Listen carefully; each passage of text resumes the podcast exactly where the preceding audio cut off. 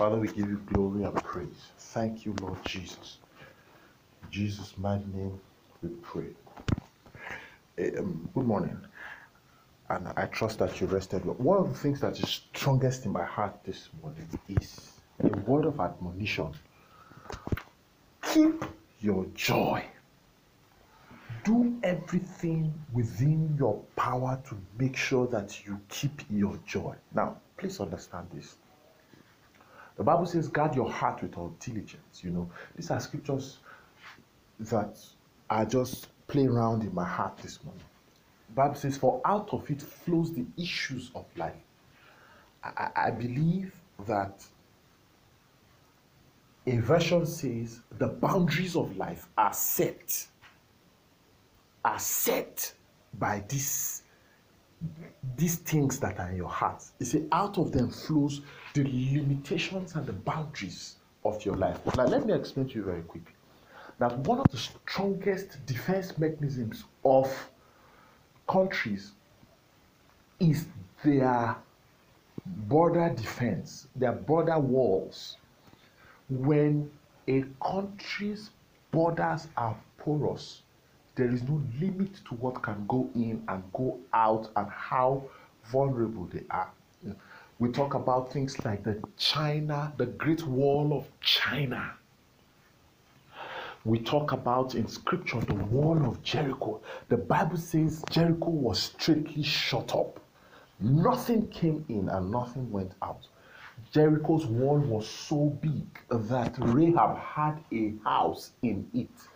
And the house was not just a court because when the soldiers came, they were able to sneak into her house and there was space for them. Guys, the Bible says the forces that come out from inside your heart must be guarded diligently. Why? Because they can set the boundaries of how far you can go, what can come in and what can go out. Now, why is this why is this important?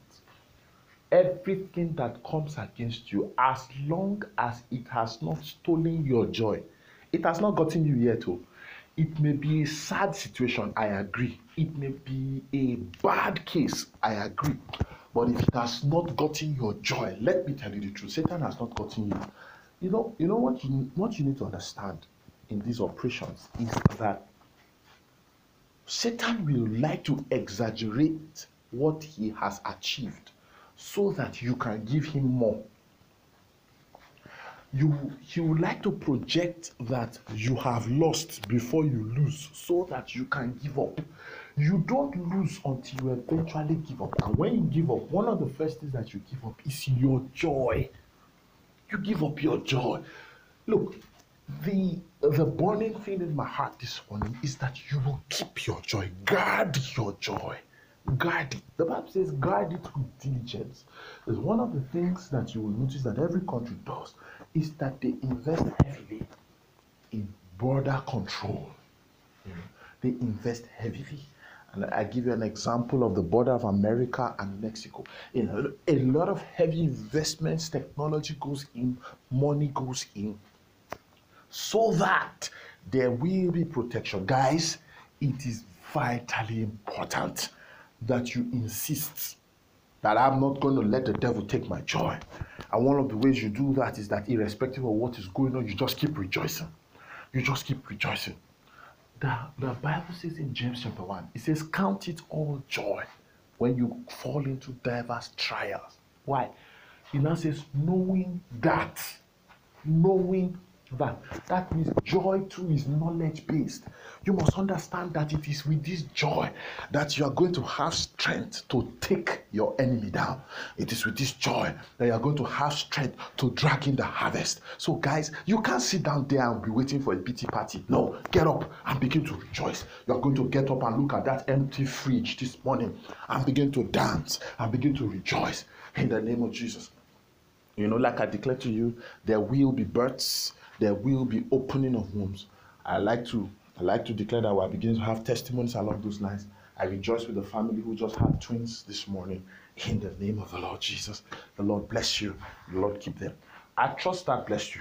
I'm Shegun Alemede, and I thought to bring you a word of faith and hope. Praise. Father, I give you glory. Father, I thank you. Thank you in the name of Jesus. Lord, I glorify your name. Thank you for the power of your word. Thank you because we slept with testimonies in our hearts and woke up with miracles on our phones. Thank you in the name of Jesus for the miracle of waking up. Thank you for sanity. Thank you for strength. Thank you for the desire to put out your word. I give you praise. I give you glory. Thank you for the power of your word to change us. We rejoice in you, O Lord. We rejoice in you, O Lord. Thank you for the opportunity that you have granted us in the finished works of Jesus to pray and to expect answer. Thank you in the name of Jesus because your word works. We give you glory, give you honor in Jesus' mighty name. Amen. Well, good morning. It's an honor to be in your space bringing you God's word. And I trust that you will be blessed this morning. In the next few moments, again, I want to re emphasize that faith is not denial. And that one of the things that must be captured in your understanding of faith and the systems of God is that challenges are making a statement. Challenges come first and foremost as opportunities for you to rise. Uh, a man is a professor in the university based on the number of exams and challenges that he has surmounted.